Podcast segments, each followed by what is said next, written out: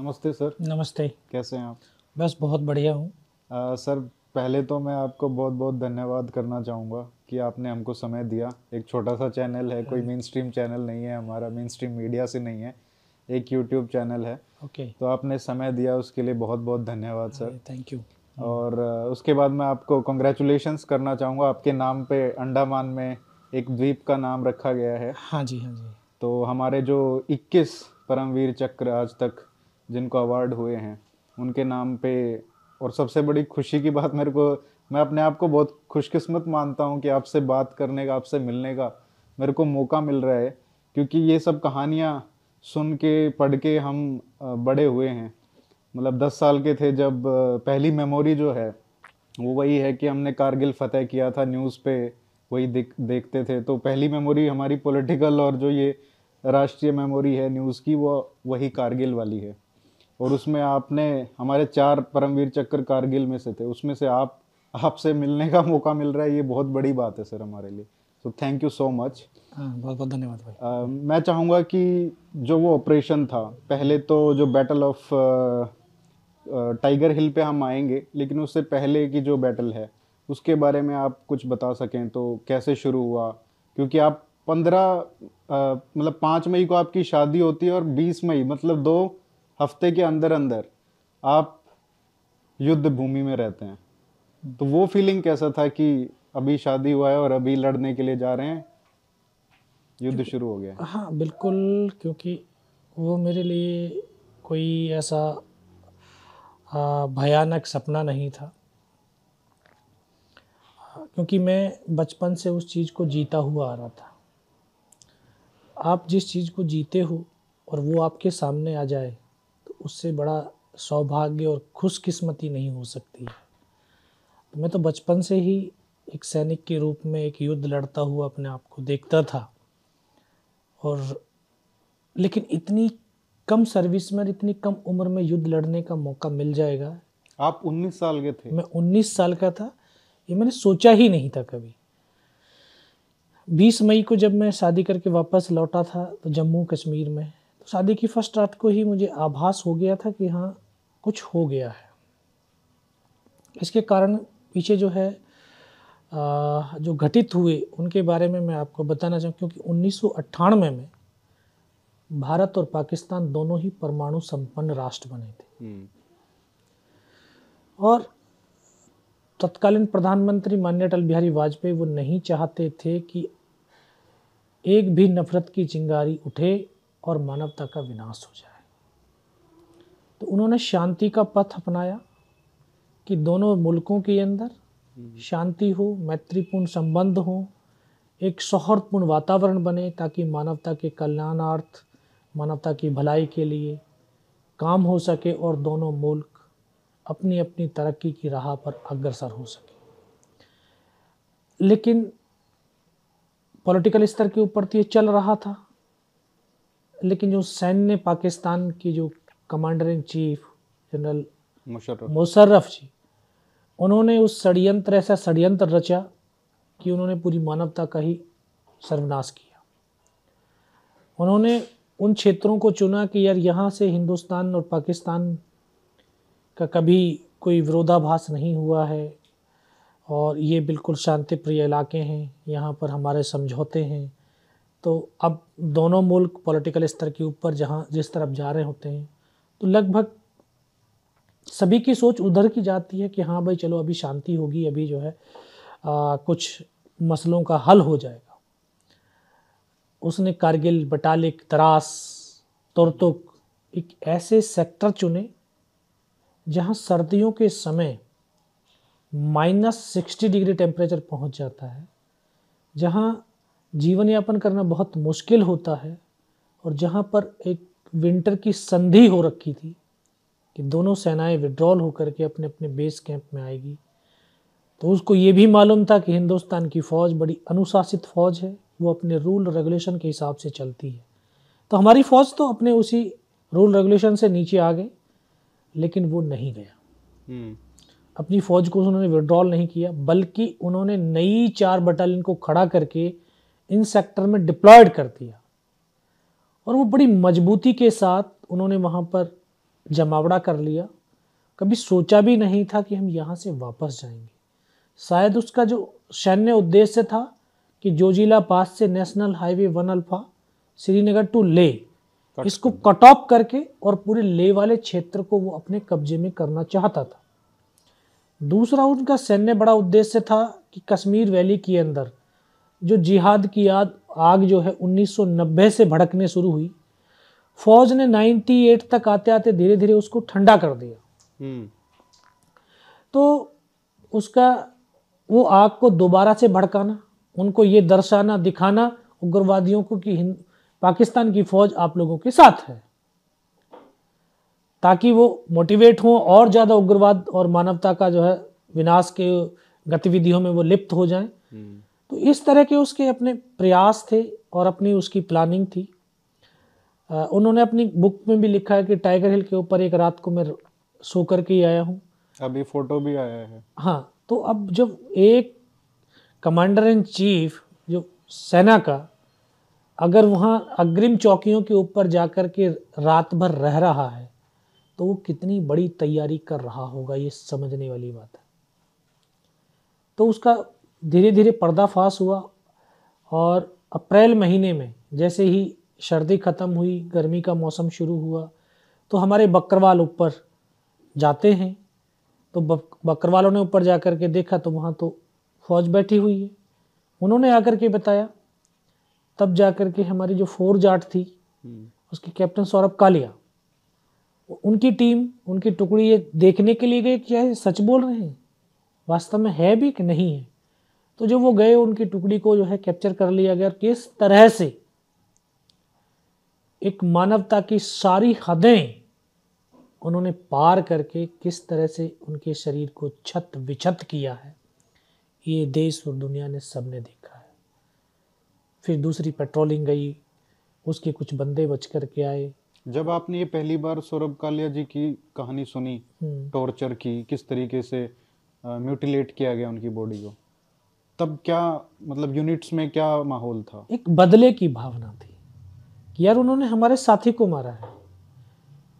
मारना एक अलग बात है उसको टॉर्चर किया है। तो उसका बदला लेना है।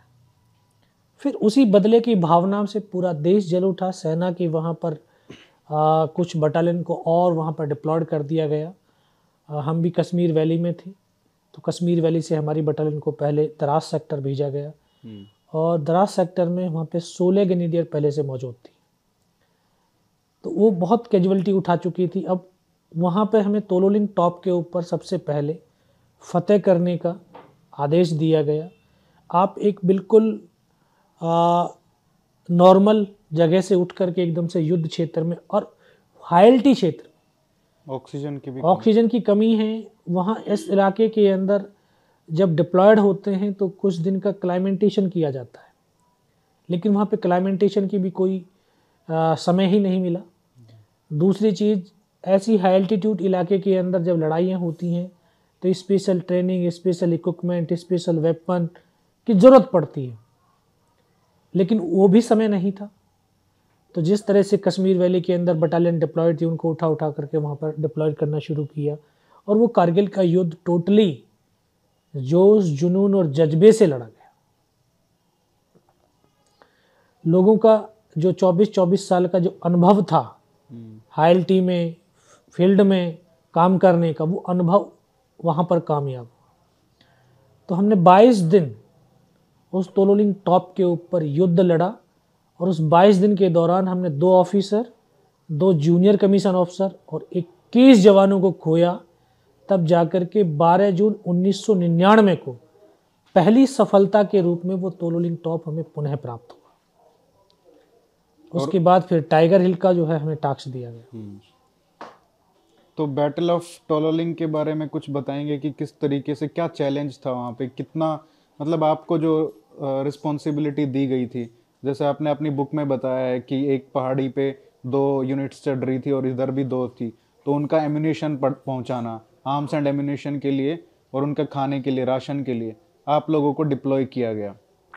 तो जब ये काम मिला तो आपको ये था कि भाई मन में यार मेरे को भी गोली चलाने के लिए क्योंकि हमारे इतना युद्ध चल रहा है और कब से मैं ये सपना देख रहा हूँ तो मेरे को बल्कि ये काम दिया गया।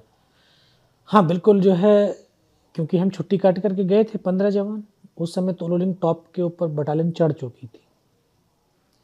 आ, क्योंकि जब हम एक रास्ते से जाते हैं या दुश्मन ऊपर टॉप पर बैठा है वो तो देख ही रहा है कि यहाँ से बटालियन चढ़ रही है फौज चढ़ रही है तो वो तो बम्बारमेंट करेगा।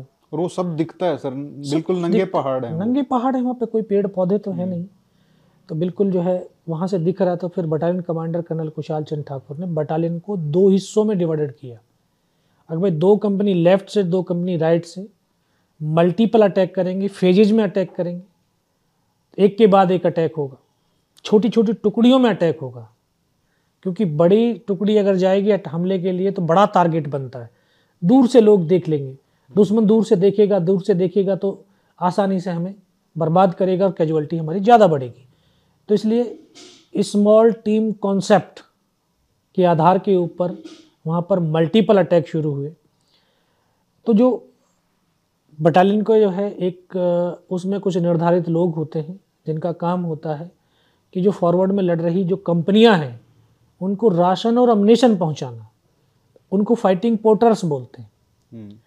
तो ये जब दो जगह बटालियन डिवाइडेड होगी तो पोर्टर्स की दो जगह डिवाइडेड होना होना बाकी था। हम्म। तो कोई अलग से तो भर्ती होते नहीं उन्हीं में से होते हैं। तो हम पंद्रह जवान छुट्टी काट के गए तो हमें आदेश दिया कि आप जो है जो चार्ली और डेल्टा कंपनी इधर से चढ़ी है इनका फाइटिंग पोर्टर्स का काम करेंगे। पहले दिन सामान उठा करके ऊपर की तरफ़ गए तो तब ऐसा ही प्रतीत हुआ जिस तरह से आज के नौजवानों को होता है कि हमने तो इतनी पढ़ाई लिखाई करी हमने ये सपने देखे और हमारी उस क्षमता के अनुसार या हमारी उस काबिलियत के अनुसार हमें जॉब नहीं मिला हम्म। तो आज नौजवान उस काबिलियत के अनुसार जॉब नहीं मिलता तो वो हताश निराश हो जाता है और उस काम में हंड्रेड परसेंट अपना नहीं डालता तो इसी तरह से मुझे ये सीख है। तो मुझे भी लगा कि यार मैंने भी सपने तो बचपन से देखता आ रहा था राइफल लेकर के फ्रंट में लड़ाई लड़नी है। आज ये काम दे दिया। लेकिन दूसरे ही दिन मुझे एहसास हो गया कि ये काम उस काम से कहीं बड़ा महत्वपूर्ण है और बड़ा भी है। तो मैं नौजवान साथियों को ये ये बताना भी चाहता हूँ कि काम कोई बड़ा नहीं छोटा नहीं होता। काम सभी बड़े होते सबका एक अपना इम्पोर्टेंस है महत्व है। अगर हमने उस काम के महत्व को समझ लिया तो हम अपना हंड्रेड परसेंट एफर्ट उस काम में डालेंगे। और जब आप अपना हंड्रेड परसेंट एफर्ट उस छोटा काम आप जो बोल रहे हो छोटे काम में भी डालोगे वही बहुत बड़ा काम हो जाएगा और वही काम आपकी पहचान भी बना सकता है। हम्म। तो उसके लिए मैं आपको ये बताना चाह रहा हूँ कि हम पंद्रह जवानों की टीम दूसरे दिन मुझे आभास हो गया कि यार वो जो फॉरवर्ड में लड़ रहा है ना जवान वो हमारी बदौलत लड़ रहा है। अगर उसको समय पर राशन अमनेशन नहीं पहुंचेगा कैसे लड़ पाएगा? फिर ये तो काम बहुत इंपॉर्टेंट है। दूसरा उसमें एक और बड़ी क्योंकि सामने जो फ्रंट में लड़ रहा है उसको पता है कि सामने दुश्मन है। सामने से गोली आएगी। लेकिन हम जो नीचे से ऊपर जा रहे हैं हमें ये पता नहीं है कि किधर से गोली आएगी। कौन सा गोला हमारे ऊपर आकर के गिर जाएगा? सुबह साढ़े पाँच बजे चलते थे। सामान को उठा करके रात को ढाई बजे ऊपर पहुँचते। फिर तो लंबा सफ़र था? ऑक्सीजन नहीं थी। सौ मीटर चलने के बाद बहुत देर रुकना पड़ता था। जब जाकर के सांस वापस धीरे होता था या फिर धीरे धीरे चलते थे। इस तरह से ऐसे तो है नहीं जैसे प्लेन में चल रहे हैं हम लगातार चलते रहेंगे पचास किलोमीटर। नहीं। प्लान में भी आप तब चल सकते जो आपके पास ऑक्सीजन की भारी मात्रा होगी। अब वहाँ तो ऑक्सीजन नहीं थी। सांस फूलने लगता था। सांस को कंट्रोल करने के लिए रुकना पड़ता था। और टेम्परेचर रात के टाइम तो रात के time minus twenty degree temperature पहुँच है। तो आपके पास कपड़े वपड़े ऐसे थे कि नहीं नॉर्मल जिस तरह से आपने जैकेट पहनी हुई है इस तरह से गर्म जैकेटें थी। अच्छा। और जो गर्म हमारे शर्ट होती है वो जर्सी जैकेट इस तरह से पहना हुआ था नॉर्मल जो गर्म पैंटें थी वही थी। आ, बस उसी में हमने चलना था रात भर चलना दिन भर चलना। तो इस तरह से चलना ही चलना था। तो बाईस दिन हम लगातार जब आ, काम करते रहे तो 22 दिन में हम तीन जवान ऐसे थे, पंद्रह में से, जो 2200 दिन बिना खाए, बिना सोए, बिना रुके, बिना थके चलते रहे। और उसी हम पंद्रह में से तीन जवानों की वो पहचान बनी कि तीनों जवान फिजिकली और मेंटली बहुत स्ट्रांग हैं। तो यहाँ एक समझने और सीखने वाली ये बहुत बड़ी बात है कि आपने काम को छोटा समझा, लेकिन फिर भी काम को करने लगे। आपने उसमें हंड्रेड परसेंट एफर्ट डालने लगे। तो जब आप हंड्रेड परसेंट काम डालते हैं तो आप फिर वो कर्म को करते नहीं कर्म को जीना शुरू करते हैं। जब कर्म जीते हैं तो वो आत्मा से आत्मा से जिया जाता है जिसमें आपने जो ना अपना शारीरिक मानसिक बौद्धिक आध्यात्मिक सब कुछ शक्ति उसमें निहित करती है। और जब ये चीज़ें उसमें सब कुछ समाहित हो जाती हैं तो फिर वो काम नहीं होता है। वो एक खेल बन जाता है वो एक पूजा हो जाती है। तो वही काम आपकी पहचान बनाता है। तो इस तरह से मुझे वो पहचान बनी। उससे पहले तो कोई मेरी पहचान नहीं थी। उससे पहले सिर्फ़ इतनी पहचान थी कि मैं अठारह ग्रेनेडियर का ब्राउ कंपनी नंबर पाँच प्लाटून नंबर वन सेक्शन का नंबर वन जवान हूँ। उससे बड़ी और कोई पहचान नहीं। लेकिन इस काम से हमारी तीन जवानों की पहचान बनी। दो और कौन थे सर? अभी उनका नाम मुझे याद नहीं है। अच्छा। तो क्योंकि मैं भी उस समय नया ही नया था हर कंपनियों के अलग अलग जवान थे। हम्म, हम्म। हाँ, हाँ अलग अलग हाँ। मिला होगा। तो ये एक माध्यम है हमें सीखने का भी और करने का भी किया काम तो सभी करते हैं पंद्रह जवान काम नहीं कर रहे थे कर रहे थे वो भी काम कर रहे थे। और जब आप पूरा देते हैं अपना हंड्रेड परसेंट तो, तो फल भी मिलता है। फल भी मिलता है और आप आपका व्यक्तित्व तो अपने आप आपकी पहचान को बता देता है कि यार ये इस तरह का व्यक्तित्व वाला इंसान है। तब फिर तो हमें टाइगर हिल जब पहाड़ी के ऊपर हमला करने के लिए एक नई टीम का गठन हुआ था घातक प्लाटून। हम्म। तो हम जवानों तीनों जवानों को उसमें घातक प्लाटून में शामिल किया गया कि यार इन जवानों को इस प्लाटून में शामिल करो। तो आपका छोटा काम आपके बड़े लक्ष्य की तरफ़ आपको अग्रसर करता है। अगर आप अपने कर्म में हंड्रेड परसेंट अपना एफर्ट डालते हैं। सर जब बैटल ऑफ़ टोलोलिंग हो रहा था तो एक समय ऐसा आया था कि जब बहुत कैजुअलिटीज़ हो रही थी आपके जो प्लेटून है ग्रेनेडियर्स तो उस उनके बाद फिर राज रिफ को बुलाया गया था। हम्म। तो वहाँ के जो ऑफिसर्स थे उनसे भी आपका आपकी बात हुई या आप मिले उनसे? नहीं उस समय लड़ाई के दौरान जवानों की बात किसी से नहीं होती है। जो हमारा एक छोटा team commander as a naik था ठीक है? हम तो उसी की अंडर कमांड में काम कर रहे थे। हम्म। हाँ हमें पता था क्योंकि रोज़ रोज़ जो है डेड बॉडियाँ ऊपर से उतारना सामान को भी लेकर के जाना डेली कैजुअल्टी पे कैजुअल्टी हो रही थी। सेकेंड जून को जब हमारे second in command lieutenant colonel R Vishwanathan वो शहीद हो गए तब पल्टन का बहुत मुराल डाउन हुआ। क्योंकि वो एक ऐसे योद्धा थे अधिकारी था वो इतना इंटेलिजेंट अधिकारी था। उनके साथ आपने पहले भी ऑपरेशन किए थे? हाँ मैंने पहले भी ऑपरेशन उनके साथ में किए थे। तो बहुत उनकी बुद्धिमत्ता का स्तर बहुत ऊँचा था और वही उस लड़ाई में शहीद हुए। क्योंकि जब हम कोई काम करते एक टीम काम कर रही होती है तो हमारे ऊपर भी कोई ना कोई होता है। ऊपर वाले का एक एम होता है कि जल्दी से जल्दी ये टीम इस वर्क को ख़त्म कर दे। लेकिन वो टीम, एक बटालियन, एक टीम होती है। वो काम को करने में असफल होती जा रही है। तो हायर कमांडर क्या बोलेंगे? बोला, भाई, अपनी टीम को हटा, मैं दूसरी टीम लगाता हूँ। लेकिन जो हमारा टीम कमांडर, यानी हमारा battalion commander, colonel Kushal Chand Thakur, higher authority ने बहुत प्रेशर डाला कि अपनी पलटन को नीचे उतार, इतनी कैजुअलिटी मंजूर नहीं है। लेकिन बटालियन कमांडर ने नीचे जाने से मना कर दिया कि हम नीचे नहीं जाएँगे। हमारे बच्चों की डेड बॉडी ऊपर है। जब तक हम अपने बच्चों की डेड बॉडी को नहीं उतार लेंगे, हम नीचे नहीं आ सकते। अगर आपने हेल्प ही करनी है तो हमें री दे दीजिए। तो तब सेकंड राजरीफ को एज ए री नियुक्त किया गया। तो सेकंड राजरीफ के जो कर्नल जो कमांडिंग ऑफिसर थे कर्नल रविंद्रन उन्होंने देखा कि यार, अठारह ग्रेनेडर इतनी विकट परिस्थिति में, जो बटालियन के अपने खुद के हथियार होते हैं, उन्हीं से वो लड़ रही है और इतनी आगे तक वो बढ़ चुके हैं। अब आर्टलरी सपोर्ट के बगैर आगे नहीं बढ़ा जा सकता। तो जब मीटिंगें हुई हाई अथॉरिटी के साथ तो बोला कि आर्टलरी डिप्लॉयड चाहिए आर्टलरी सपोर्ट चाहिए।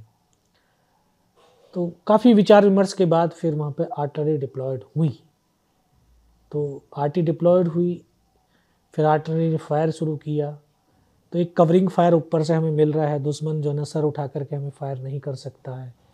तो तब हम आगे बढ़ पाए और तब जा कर के मुझे ज्ञात है कि 11 जून की रात को आर्टलरी ने जब, गनों ने जब बम्बारमेंट बरसाने शुरू किए तो पूरी पहाड़ी में आग ही आग चमकती थी। सुबह फिर सेकंड राजरीफ और 18 ग्रेडियर का संयुक्त अटैक हुआ।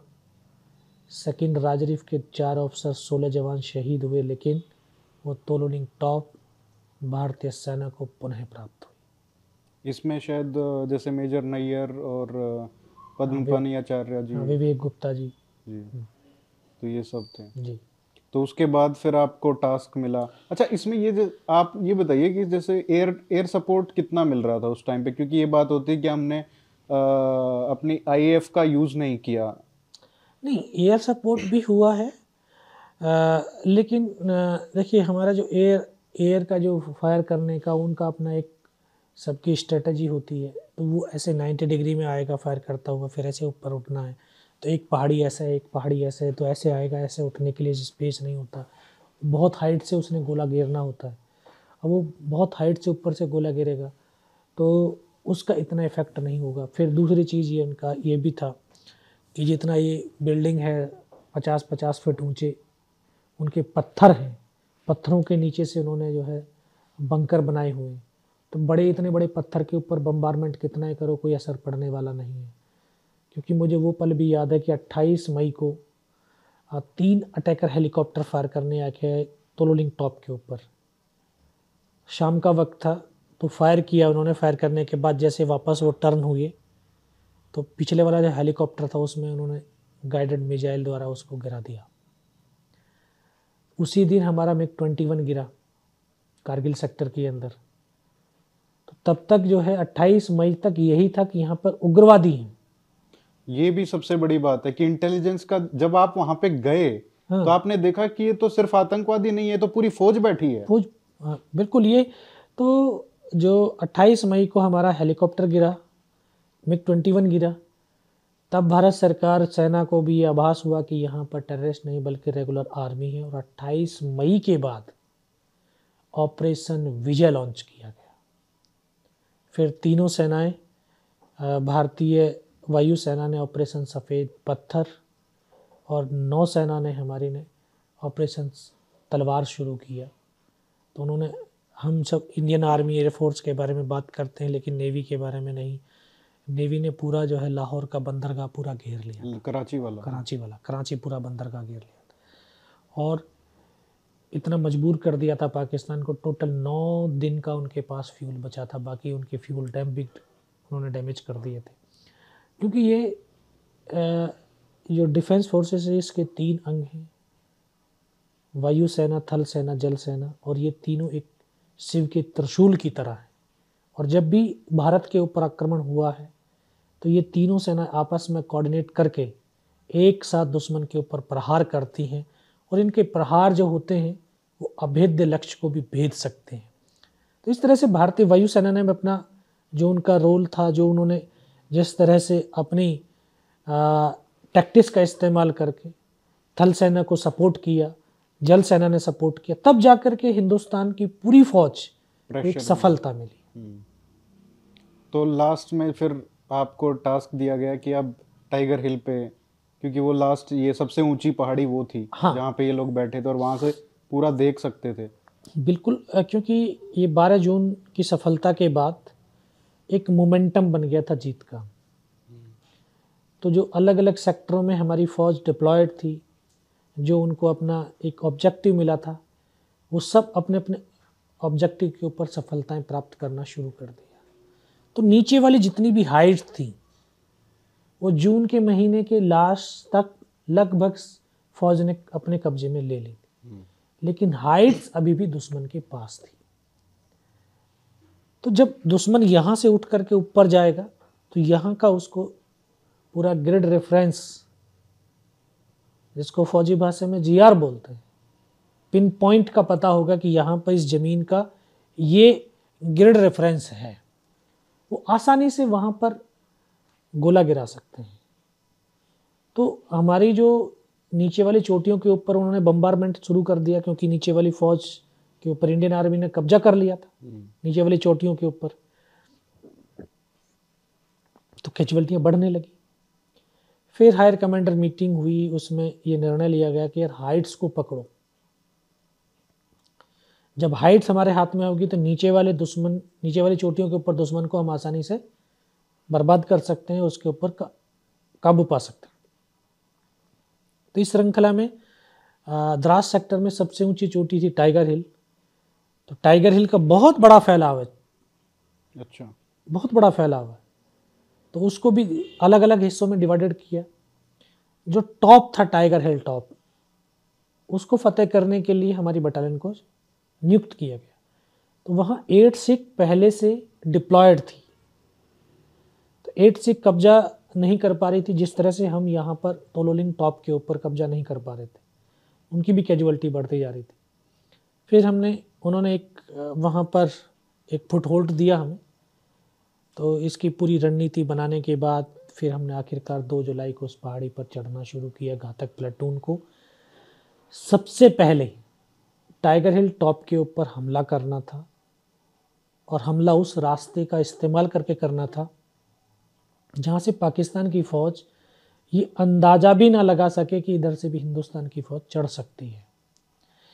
ऐसे फाइव थ्री फाइव थ्री पहाड़ी है और ऐसे टाइगर हिल है। इन दोनों के बीच से ऊपर जाना है नाइन्टी डिग्री की चट्टान है।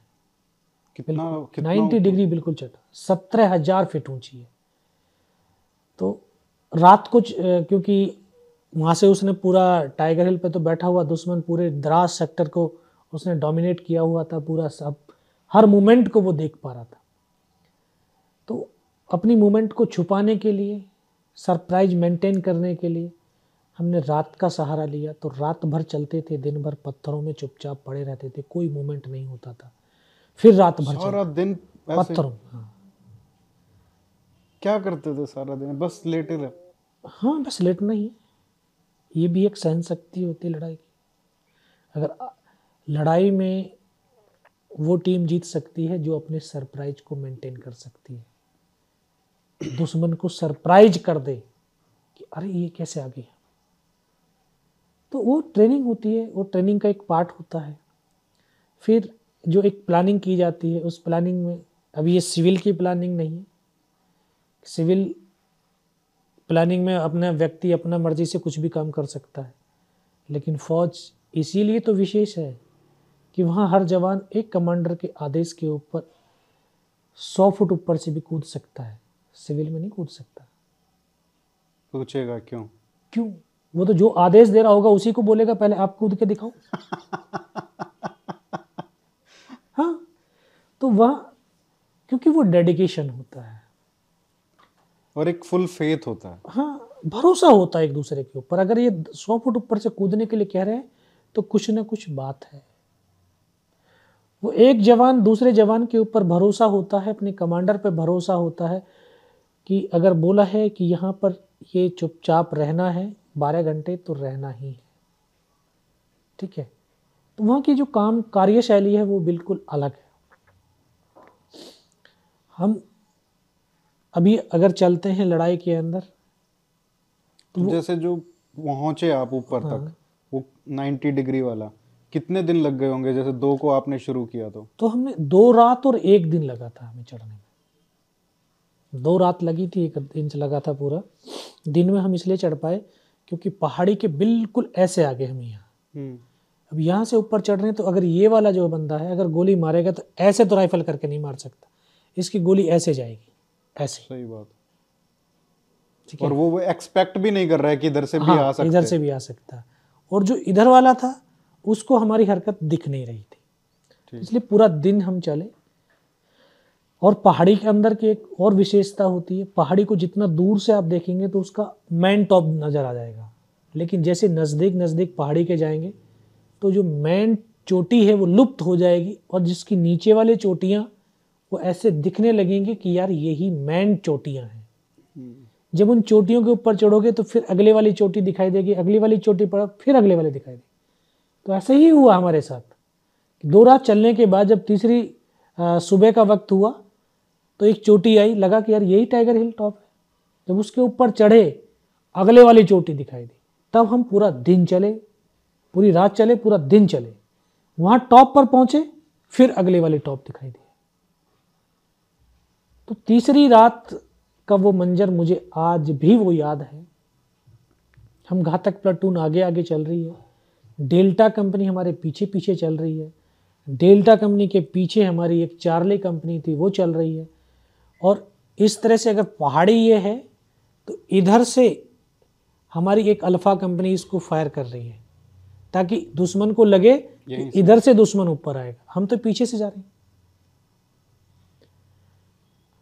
तो तीसरी रात जब शाम के वक्त दूसरे दिन जब शाम के हम जहाँ पर डिप्लॉयड हुए वहाँ से टाइगर हिल टॉप ऐसे 500 साढ़े पाँच सौ मीटर रहा होगा।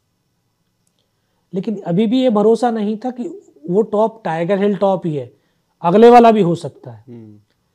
तो तब हमने वहाँ पर जब अपने वेपन का डिप्लॉयड किया तो इस कैप्टन सचिन निम्बालकर इन्होंने बोला क्योंकि हमारी जो टीम के टीम लीडर थे कैप्टन बलवान सिंह उन्होंने बलवान यार मैं आगे के इलाके को थोड़ा सर्च करूँ बोला हाँ सर कर लो। वो जब अपनी टीम को लेकर आगे सर्च करने गए तो वहाँ से उनके फॉरवर्ड बंकर शुरू हो रखे। तो पहुँच ही गए थे बस। हम बिल्कुल नज़दीक ही पहुँच गए थे। तो उन्होंने जो है जब वो उनके नज़दीक पहुँचे उनके ऊपर फायर खोल दिया। वो ठीक हमारे सामने हैं। अगर हम इधर से फायर सपोर्ट करते हैं तो अपने ही बंदे कैजुअलिटी हो सकते हैं। तो उधर से वो चिल्लाने लगे, यार, कैसे करके बचाओ? आर्टलरी फायर सपोर्ट भी नहीं ले सकते हैं। क्योंकि सेफ्टी डिस्टेंस बिल्कुल ज़ीरो हो गया था। एक आरटी का बम जब गिरता है तो 250 मीटर रेडियस चारों तरफ़ वो पूरा ख़त्म कर देता है।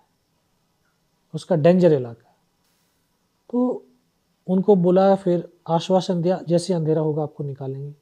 रात को लगभग साढ़े ग्यारह बजे जब अंधेरा हुआ उनको निकाल के लेकर आए तो एक जवान को गोली लगी थी बाकी जवान हमारे सेफ़ थे। जब आए तो आते ही कमांडिंग ऑफिसर ने तुरंत जो है आदेश दिया कि अभी हमला होगा। फिर हम रात को बारह साढ़े बारह बजे हमले के लिए चले अटैक करने के लिए। तो पूरी रात चलने के बाद सुबह का वक्त था बिल्कुल ऐसे खड़ी चट्टान हम्म। जिस पर चढ़ना बहुत मुश्किल था। तो हम रस्सियों के सहारे हमने चढ़ना शुरू किया। दोनों तरफ़ दुश्मन था लेकिन अंधेरे में नहीं दिखाई दिया कि यहाँ पर भी दुश्मन बैठा होगा। ये उनकी पोस्ट होंगे बंकर होंगे। तो आपने वो रस्सी? नहीं रस्सी फेंकी रस्सियों के सहारे हम चढ़ ही रहे। तो इंसान चलेगा जब चढ़ेगा तो आवाज़ तो होगी। पत्थर भी फिसलेंगे उनकी भी आवाज़ होगी। जब हमारी आवाज़ हुई पत्थरों की गिरने की आवाज़ हुई शायद वो सो रहे होंगे एकदम से उनकी आँखें खुली। उनको लगा कि यार फौज आ गई है। तो उन्होंने इस तरह से फायर खोल दिया। इस तरह से फायर खोलते ही हमारा रास्ता कट ऑफ़ हो गया और तब तक हम केवल सात जवान ऊपर चढ़ पाए थे। बाकी को चढ़ने नहीं दिया। ऊपर चढ़े तो सात आठ मीटर का बिल्कुल प्लेन स्पेस था, सामने दुश्मन के, फिर दो बंकर तो हम सातों जवानों ने आधा धुंध फायरिंग किया। तो वहाँ चार पाँच बंदे थे उनके, उनको मार दिया। जब उन, हमारा उनका फायरिंग चल रहा था तो वहाँ से टाइगर हिल टॉप ऐसे पचास साठ मीटर रह गया होगा। तो टॉप पर तो उनकी एक कंपनी की स्ट्रेंथ डिप्लॉयड थी। पाकिस्तान की एक कंपनी की स्ट्रेंथ 150 तो उन्होंने देखा कि हिंदुस्तान की फ़ौज तो हमारे बहुत करीब आ गई इतना ज़बरदस्त हमारे ऊपर गोलाबारी हुआ कि हम ऐसी परिस्थिति में थे कि एक कदम आगे रखते हैं, तब भी हमारी मौत है, और एक कदम पीछे रखते हैं, तब भी हमारी मौत है। लेकिन हिम्मत नहीं आ रही। फिर हम दौड़ करके उनके बंकर में जा घुसे उनकी डेड बॉडियों को निकाल करके बाहर फेंका और अपने हिसाब से उसको मॉडिफिकेशन किया बंकरों का। और फिर वहाँ से हमने फायरिंग किया। पाँच घंटे हमने फायरिंग किया। सात लोग थे आप? सात लोग थे। और पाँच घंटे की लड़ाई हम अपने उस टीम लीडर हमारे प्लेटून हवलदार हवलदार मदन की बदौलत कर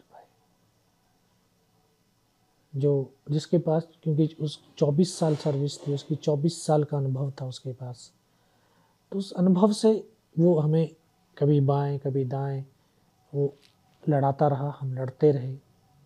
हिम्मत उन्होंने दी कि किस तरह से लड़ना है।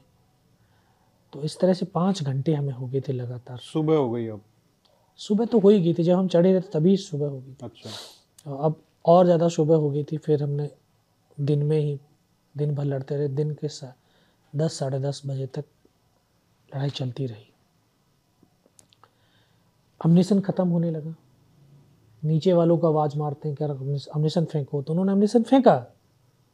लेकिन वो चार कदम दूर पड़ा, लेकिन उस अमनीसन को नहीं उठा सकते। हम इतनी, उनकी गिरफ्त में आ चुके थे। चारों तरफ़ वो हैं हम बीच में। जब अमनीसन समाप्त होने लगा, फिर हमने प्लानिंग किया कि यार अभी मरना तो है, लेकिन मरने से पहले जितने ज़्यादा से ज़्यादा हम मार सकते हैं मारेंगे। तो जीवन में ऐसी बहुत सारी कठिनाई, कठिन समय आता है, जब लोग हताश और निराश हो जाते हैं कि अब क्या होगा। तो मैं उन नौजवानों को कहना चाहूँगा, बताना चाहूँगा कि यार, इससे बड़ी और सिचुएशन शायद आपके जीवन में ना आए। तो लेकिन वहाँ पर अगर आप घबराओगे नहीं, मानसिक संतुलन को बिल्कुल बना करके रखोगे तो उन्हीं परिस्थितियों से परिस्थिति निकलने के रास्ते भी होते हैं और सफलता के पहुँचने का मार्ग भी उन्हीं में छुपा होता है। हमें दिख क्यों नहीं पाता? क्योंकि हम नकारात्मक भावों में खो जाते हैं। नकारात्मकता इतनी छा जाती है कि हमें कोई पॉजिटिव चीज़ दिख दिखती ही नहीं है। क्योंकि उस तरफ़ सोचने का कभी प्रयास ही नहीं हो पाता है। अब हमने जो नेगेटिविटी को नहीं आने दिया, लेकिन एक पॉजिटिविटी को रखा कि यार, हमारे पास अमनिशन समाप्त हो रहा ना। उनके पास तो बहुत अमनिशन है। उनके अमनिशन को अपना अमनिशन बनाना है। कैसे बनाए? इसके ऊपर हमने विचार किया। तो विचार करने के बाद निष्कर्ष निकल कर के आया कि यार जब ये पत्थरों से बाहर निकलेंगे तभी हम इनको मार पाएँगे। और जितनों को मारेंगे उतना ही हमारा अमनेशन और हथियार हमें मिलता हुआ चला जाएगा। लेकिन ये पत्थरों से निकलेंगे कब? जब हम फायर करना बंद करेंगे। जब उनको लगेगा कि ये तुम मर गए। हाँ। तो हमने ऐसी तीन अलग अलग पत्थरों के पास बैठ करके प्लानिंग किया कोऑर्डिनेट किया। कि अभी जब आर्टरी उनकी फायर करेगी मोटर उनकी फायर करेगी, उस फायर में अपना फायर बंद कर देंगे।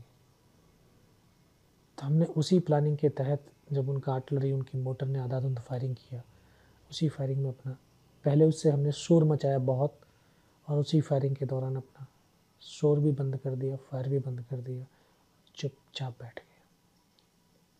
तो 20-25 मिनट तक जब हमारी तरफ़ से कोई फायर नहीं हुआ, तब उनके 10-12 बंदे हमें चेक करने के लिए है कि जिंदे हैं मर गए हैं कितनी संख्या में जब हमारे बहुत करीब आए तो हमने आपस में कोऑर्डिनेट किया था। एक साथ उनके ऊपर फायर खोला। एक दो बचा होगा सबको हमने मार दिया। तो फिर उनके हथियार उन्हीं का अमनेशन लेकर के हम फायर करने लगे। सर कैसा लगता है ये जब मतलब आपने पहला किल तभी किया था उसी टाइम पे कारगिल में? नहीं हाँ। कारगिल में या उससे पहले ऑपरेशन ऑपरेशन में कश्मीर में किए थे? तो क्या मतलब जब पहला मतलब आपकी गोली से कोई मरता है तो क्या सी फीलिंग आती है उसके बाद? नहीं तो एक देखिए वहाँ पर फीलिंग ये आती है कि यार इसको मरने से मेरे कितने राष्ट्रवासी सुरक्षित हो और अगर तुम इसको नहीं मारोगे तो तुम्हें मार देगा। और तुम मर जाओगे तो न जाने कितने लोगों को और मार देगा। राक्षस है। इसको मारना ही ज़रूरी है। हम्म। तो वहाँ ऐसे नहीं आता वो दया भाव नहीं आएगा। किसी निर्दोष को नहीं मार रहे हो आप। बिल्कुल। तो वहाँ वो यही भाव आता है कि यार हमने एक दुश्मन को मार दिया। तो ये दस बारह लोगों का अपना अपना जो लेके आए थे बंदूक बंदूक सब आपके पास सब हमारे पास बंदूक हो गया उनका अम्नेशन हो गया फिर हमने फायर करना शुरू किया। लेकिन एक दो जो बचे थे ऊपर की तरफ़ भागे फायर खुलता है तो स्ट्रेंथ का पता चल जाता है कि यहाँ कितने लोग हैं। हम्म। तो उनको लग गया कि हाँ यहाँ पे दस बारह ही बंदे हैं। विद इन थर्टी मिनट पैंतीस से चालीस पाकिस्तान के जवानों दोबारा से हमला किया।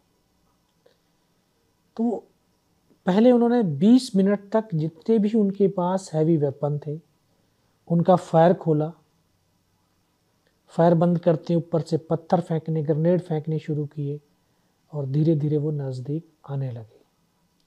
जब वो बहुत नज़दीक आए, लेकिन फिर भी हम फायर नहीं खोल रहे थे। हमें मालूम था कि फायर खोलते ही लोकेशन पता चल जाएगी और वो दूर से दूर हमें आसानी से मार देगा। तो नज़दीक आए तो उनको हमारी एलएमजी लाइट मशीन गन, वो नज़र आ गई। सीधा उसी के ऊपर उन्होंने गोला गिरा दिया, वो वेपन डैमेज हो गया। उस वेपन को डैमेज होते ही, उसको चलाने वाले जवान थे, उनको भी पत्थर लगे। जैसे प्लाटून हवलदार बैठा था, उसकी तरफ़ वो दौड़े। वो प्लाटून हवलदार के आखिरी शब्द मेरी कानों में आज भी गूंजते हैं। कि उस वेपन के जस्ट बाई तरफ़ में बैठा हुआ था? मुझसे बोला, योगेंद्र, सैलम जी को उठा करके फेंक। दुनिया में इसके सिवाज कोई बचाने वाला नहीं तो मैंने वो हथियार उठा करके उनकी तरफ़ फेंका तो मेरी नज़र ऊपर की तरफ़ गई। सात पाकिस्तान के जवान, जिस पत्थर से हम फायर करे उसी के ऊपर खड़े हुए। मैं इतना बोल पाया, सर, ये तो ये बहुत नज़दीक आ गए, कहाँ पर ये खड़े? मेरी आवाज़ भी वहाँ तक चली गई होगी। उन्होंने सीधा ऊपर से ग्रनेड फेंका। तो एक मेरे पीछे लेट करके फायर कर रहा था एक साथी। दोनों के बीच में आकर के ग्रनेड फटा, उसकी यहाँ से उंगली कट करके दूर जा करके पड़ी। तो जिसको चोट लगती है, दर्द का एहसास उसी को होता है। उसको लगा कि उसका हाथ कट गया है। तो मैं पीछे की तरफ़ मुड़ करके देखा, मैं सर, हाथ नहीं कटा, उंगली कटी है। आश्वासन दिया उनको फ़र्स्ट एड किया। एक और जवान था, वो भी जख्मी हो गया। उसको भी फ़र्स्ट एड दिया। हम सभी ने बोला, आप लोग ऐसे करो, नीचे कूद जाओ। आप फायर नहीं कर सकते हो, लड़ नहीं सकते हो। तो उन्होंने बोला, नहीं यार, जीना है तो तुम्हारे साथ जीना है, मरना है तो तुम्हारे साथ मरना तो हम जैसे तो बिल्कुल नए रिक्रूट थे। इससे बड़ी और प्रेरणा हमें क्या मिल सकती थी? फ़िल्मों में हम देखते हैं कि गर्दन कटती है धड़ चलते हैं। मैंने उन पलों को जिया है। मैंने उन पलों को जिया है कि किस तरह से एक सैनिक के अंग कटते हैं, लेकिन अंगों की परवाह नहीं करता, फिर भी वो लक्ष्य की तरफ़ आगे बढ़ता है मैंने उस पल को भी जिया कि एक जवान को मेरे ठीक सामने यहाँ पे गोली लगती है जिधर से पूरा उसका भेजा निकल करके बाहर निकल जाता है। मैंने उस पल को भी जिया कि जब मेरा एक ट्रेनिंग का साथी, रूममेट थे हम गनेडियर अनंतरम उसको यहाँ सीने में गोलियाँ लगती हैं और फेफड़ों से खून की फुहारें छूटती हैं। उन पलों को भी जिया मैंने। तो एक, तभी हमारा एक लेस नायक था, उसके पास स्नाइपर राइफल थी। उसके ऊपर तीन तरफ़ से फायर आ रहा था। तो उसकी हेल्प के लिए हमें भेजा। जैसे वहाँ से जाने लगा तो शायद मेरा मोमेंट उनको नज़र आ गया होगा। उन्होंने ऊपर से फिर ग्रेनेड फेंका। तो ग्रेनेड का एक स्प्लेंडर मेरे भी घुटने के नीचे लगा। मुझे भी लगा कि मेरे घुटने से पैर कट गया है। फिर देखा, नहीं, पैर तो है, इसको ऐसे फ़र्स्ट एड करने लगा। तभी एक और ग्रेनेड गिरा, उससे यहाँ से ये पूरा कट गया। इसको कटने के बाद पूरा चेहरा शून्य हो गया। लगा कि आँखें चली गई हैं। बहुत देर के बाद आँखें खुली। देखा, ऊपर से नीचे तक लहूलुहान खून की धार बह रही है। बहुत देर तक खून को ब्लड को साफ़ करता रहा, लेकिन खून बहना बंद नहीं हुआ। फिर मैं अपने उस साथी के पास पहुँचा। पहाड़ी से पीठ लगा करके हम बैठे हुए। तो उनको वो बोला सर मेरा फ़र्स्ट एड कर दो। जब वो फ़र्स्ट एड करने लगे हैं तो यहाँ पे गोली लग जाती है उनको। इधर से पूरा भीड़ निकलता है, पीछे की तरफ़ ऐसे लौटता हुआ। तो ऐसे बैठा था मेरी बगल में ही गनेडियर अनंतराम जो मेरा ट्रेनिंग का साथी था। मैं उसको बोला सर क्या हुआ? बोला अनंतराम सर को तो गोली लगी क्या? उसको से सीने में ब्रस्ट लगता है वो पीछे की तरफ़ ऐसे लेटता मेरी गोद में आ जाता। है तो ये सात में से छः के छः लगभग चले जाते। छः के छः बिल्कुल लड़ते लड़ते शहीद हो जाते। आपकी आँखों के सामने। मेरी आँखों के सामने मैं भी उनकी तरफ़ से मर चुका होता तो उनका एक साथी जो उनका कमांडर था उसने बोलता रिचेक करो इनमें से कोई ज़िंदा तो नहीं है? ये आ गए पाकिस्तानी वाले हाँ, पाकिस्तानी बिल्कुल ऐसे आ गए थे। फिर उन्होंने आकर के हमारे जवानों की बॉडियों के अंदर जब गोलियाँ दागते थे तो बॉडी ऐसे चलती थी ऊपर की तरफ़। मैं ये सब कुछ देख रहा था सह रहा था। उसने आकर के ऐसे गोली मारी। तो मेरी बाजू में पैर में गोली मारी। मुझे मैं देख रहा हूँ कि यहाँ से धुआँ निकल रहा है लेकिन गोली की पीड़ा को चुपचाप बड़ा सहता रहा। उनको यकीन हो गया इनमें से कोई ज़िंदा नहीं है। आपको कितनी गोलियाँ मारी उन्होंने? सत्रह गोली लगी। सत्रह? और आपने आ तक नहीं करी? नहीं। वो तीन बार उन्होंने गोलियाँ मारी हमारे। तो जब उनको यकीन हो गया इनमें से कोई ज़िंदा ही नहीं है तो क्या जो उन्होंने अमानवीय क्रूरताओं का तांडव शुरू किया हमारी बॉडियों के अंदर फूट की ठोकरें मारने लगे गालियाँ देने लगे पत्थर मारने लगे। ये सब कुछ पड़ा, देखता रहा, सहता रहा। बस एक मौके की तलाश में था। फिर ये सब कुछ तांडव करने के बाद, जहाँ से हम रात को चले थे, लगभग 500 मीटर नीचे, वहाँ हमारा पोस्ट था। तो टाइगर हिल की बगल में मस्को वैली है। उन्होंने मस्को वैली को मैसेज दिया, जो नीचे हिंदुस्तान का पोस्ट है, उसके ऊपर हमला कर दो।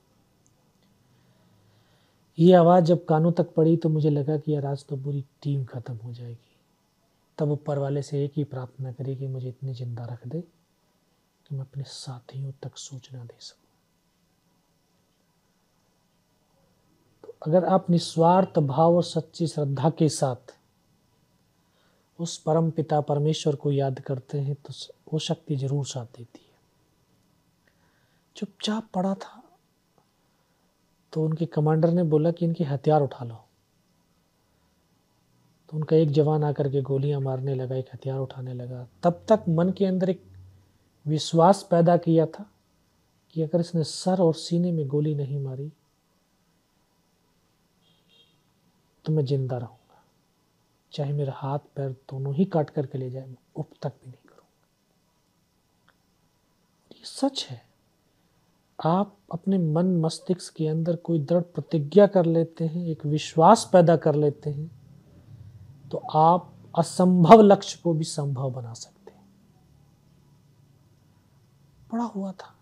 हुआ है, दोबारा से गोलियाँ मारी, फिर भी मेरी पैर में, बाजू में गोली मारी, चला गया। दो कदम चलने के बाद फिर वापस मुड़ा।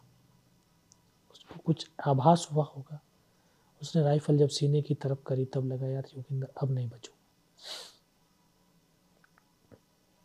जब तक मौत नहीं आई है, उसको कोई मार भी नहीं सकता है। और इस देश को भारत माँ बोलते हैं तो ऐसे नहीं बोलते को कोई कंकर और मिट्टी वाली ज़मीन नहीं, बल्कि एक सजीव है।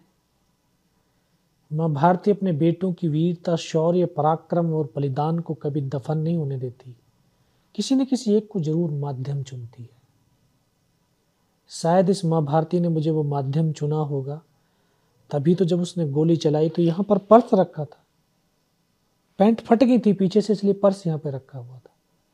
उसमें भी कुछ पाँच पाँच रुपए के सिक्के रहे थे। वो भी इकट्ठे थे। गोली लगी तो जाकर के सिक्कों से टकराई, रिकोचिट हो गई। उस गोली के धक्के से मुझे खुद लगा कि यार मैं मर गया हूँ।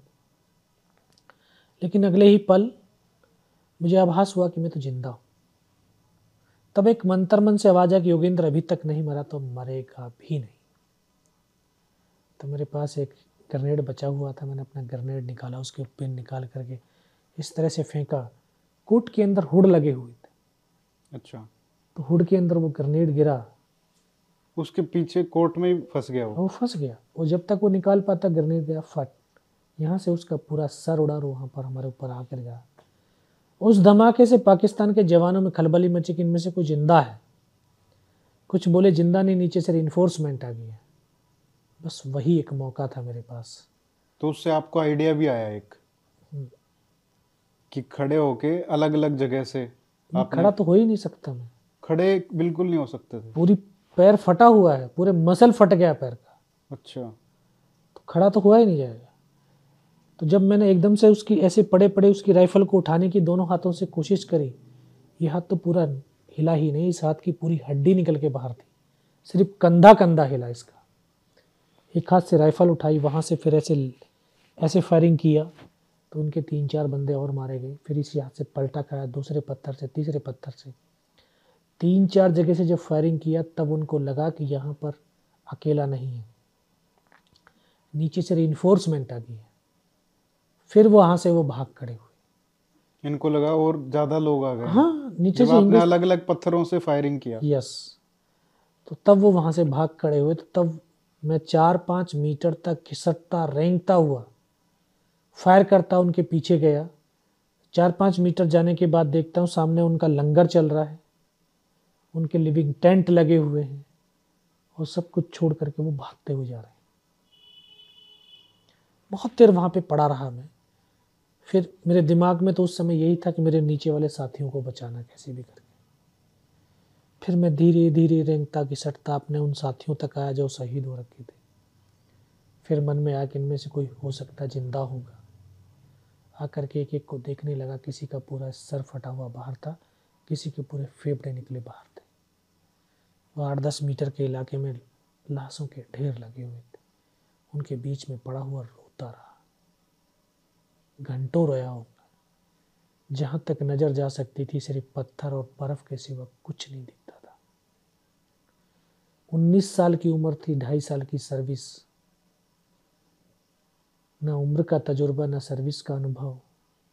रोते रोते फिर अपने आप को संभाला, मन को शांत किया, जाना है नीचे कैसे जाऊँ। रात को रस्सियों के सहारे किधर से चढ़ करके ऊपर आई, नहीं पता किधर हिंदुस्तान है, किधर पाकिस्तान है, नहीं पता।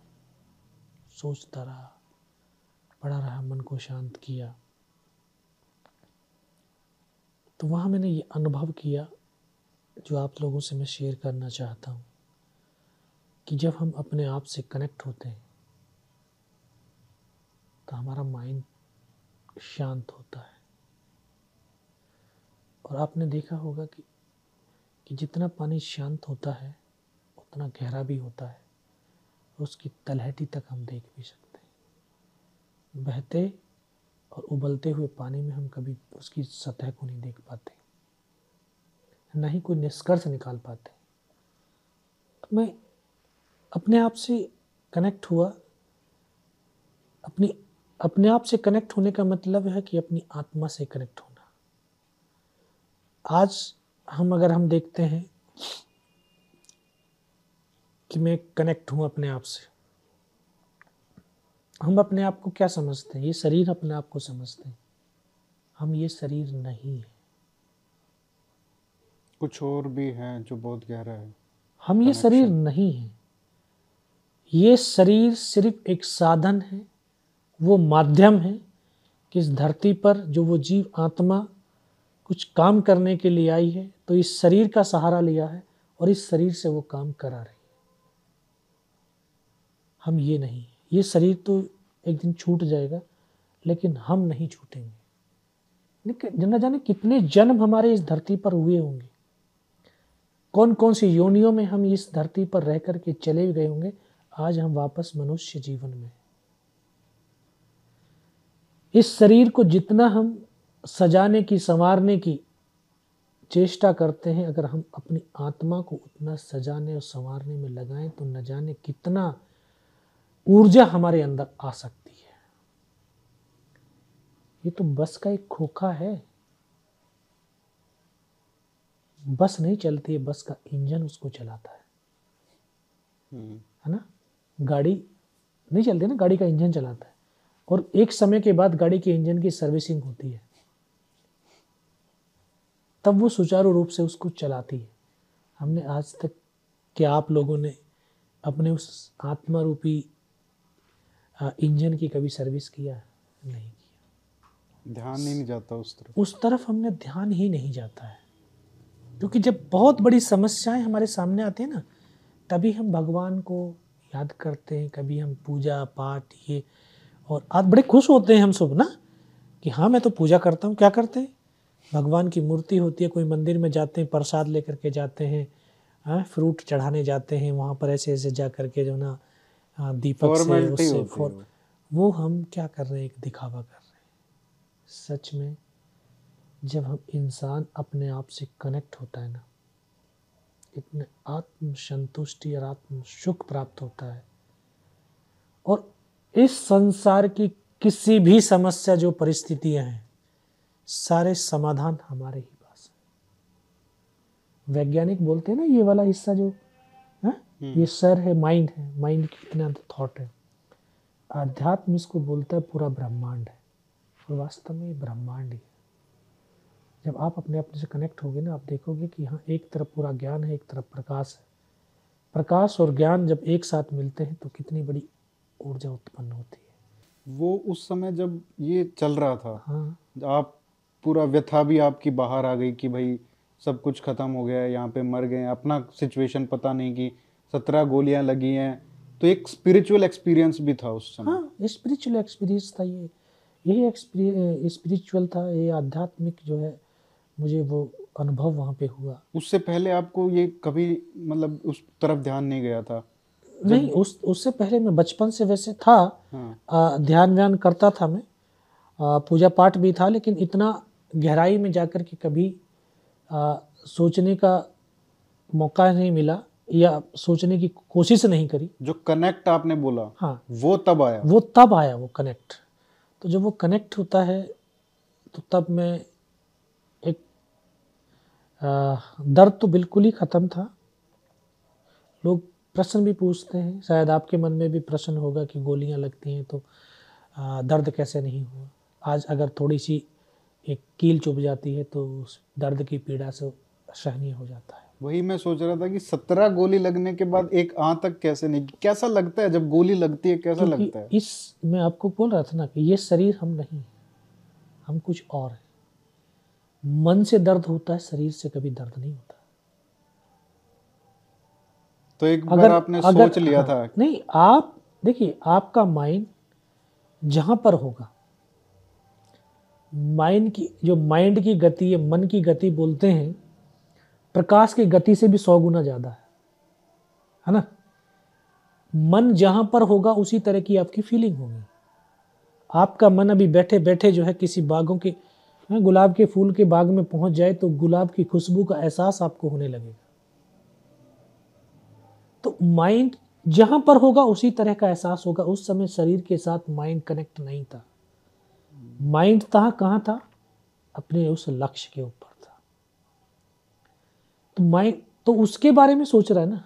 अब उसको कैसे मुझे पूरा करना है? उनको कैसे बचाना है? वो शरीर के साथ कनेक्ट नहीं था। क्योंकि अगर शरीर के साथ, मैं ये कहता हूँ अगर शरीर में अगर दर्द हो तो मृतक व्यक्ति का पोस्टमार्टम नहीं हो सकता है। हो सकता है। कभी नहीं हो सकता। ये कुछ प्रैक्टिकल चीज़ें हैं। तो वहाँ माइंड था उसमें वो सोचने रहा, सोचता रहा सोचता रहा। तब ये ये आध्यात्मिक अनुभूति का हुआ, तब एक आवाज़ सुनाई दी जिसने बोला, बेटा, इस नाले से नीचे की तरफ़ चला जा। मैंने पहली बार इग्नोर किया। ऐसा तो नहीं कोई दुश्मन हो, कुछ भी हो, क्या हो? फिर दोबारा से नाम लेकर के बोला, योगेंद्र, इस नाले से नीचे की तरफ़ चला जा। तो हाथ तो टूट करके लटक गया था। हड्डियाँ जब आपस में टकराती तो असहनीय पीड़ा होती थी। इस हाथ को ऐसे बांधने की कोशिश करने लगा, बंधा नहीं, लगा कि कट गया है। फिर मन में आया कट गया, तोड़ के फेंक देता हूँ। तब इसको तोड़ने की कोशिश करी, टूटा नहीं, पीछे कमर पे फेंका, बेल्ट में फंसाया। फिर उस बताई हुए रास्ते से नीचे की तरफ़ लुढ़का। 500 मीटर लुढ़क करके नीचे आया पत्थरों में लुढ़केंगे कितने जख्म हो सकते हैं। और हड्डियाँ भी टूट सकती हैं। लेकिन आपको मैं ये बताना चाहता हूँ कि अगर आपको सही में आप अपने आप से कनेक्ट हुए तो परमात्मा से कनेक्ट हुए। परमात्मा ने अगर आपका हाथ पकड़ लिया, आप हज़ारों फुट ऊपर से नीचे गिर जाना, आपको कुछ नहीं हो सकता। है और अभी आप देख भी रहे हैं कि कितनी बड़ी बड़ी बिल्डिंगें भूकंप से गिर गई। और ज़िंदगी उसने अगर जिसकी बचा जुड़ा हुआ था वो बच्चे बच्चियाँ आज भी उन्हीं बिल्डिंगों के नीचे से जीवित निकल रहे मौत इंसान की फैक्ट है सच्चाई है मरना है उन्हें। मरता भी इंसान नहीं है, है? ये शरीर ही मरता है। वो तो फिर भी चली जाएगी आत्मा निकल करके कहाँ फिर दूसरे शरीर में आ जाएगी। हमें पता है कि शरीर छोड़ना है जाना है लेकिन फिर भी हम इतनी माया में फंसे हुए हैं। ये हमारा ये मेरा ये मेरा ये मेरा कुछ नहीं। हम सिर्फ़ इस धरती पर जो हमारे पास आज है उसके क्या है? केयर टेकर हम्म। देखभाल करने वाले। हमारा कुछ नहीं। उसका उप, उपयोग करते हैं केयर करते हैं फिर इसको छोड़ करके यहीं चले जाते हैं। वहाँ से लुढ़क के नीचे गया तो कोई और जो ग्रनेड लगे थे, गोलियाँ लगी थी, उसकी जख्म के सिवा मुझे कोई जख्म नहीं था। ऐसे नाले में लटका हुआ था। नाले में लटका हुआ था, तब मुझे लगा, यार, मैं तो पाकिस्तान की तरफ़ आ गया देखा। नीचे देखा तो मुझे मेरे साथी नज़र आए, उनको आवाज़ दिया। वहाँ से उठा करके मुझे लेकर के गए। तो जिस तरह से आप फ़िल्मों में देखते हैं, कोई ग्रनेड फटता है, उसके पूरे ड्रेस के चीथड़े हो जाते हैं, फट जाती है। सेम कंडीशन थी। कोई कह ही नहीं रहा था कि ज़िंदा रहेगा। सबको लगा कि थोड़ी बहुत देर के बाद मर जाएगा। लेकिन मेरे मन के अंदर विश्वास था कि मैं ज़िंदा रहूँगा। मैं उनको बोला सर मुझे कुछ नहीं होगा। सर एक पोस्ट को बचा लो कैसे भी करके। तो फिर पीछे ये दिन का डेढ़ दो बज चुका था। हम्म। पीछे कमांडिंग ऑफिसर को सोचना दिया। वहाँ से फिर मुझे आ, कोई ऐसा साधन संसाधन नहीं था जिस पर लिटा करके बिठा करके मुझे ले जाया जा सके। जवान मुझे कंधे पे डाल करके पीछे की तरफ़ लाने लगे फ़र्स्ट एड तो दिया। और ये भी है कि पहाड़ियों पर चढ़ना बहुत आसान है, लेकिन उतरना बहुत मुश्किल है। तो धीरे धीरे धीरे करके वो मुझे वहाँ शाम हो गई थी, जब मैं कमांडिंग ऑफिसर के पास पहुँचा। दिखाई देना बिल्कुल बंद हो गया था। तो कुछ भी दिखाई नहीं दिया। तो उन्होंने बोला, बेटा, मेरे को पहचानता है। मैं नहीं साहब, आवाज़ सुनाई दे रही है।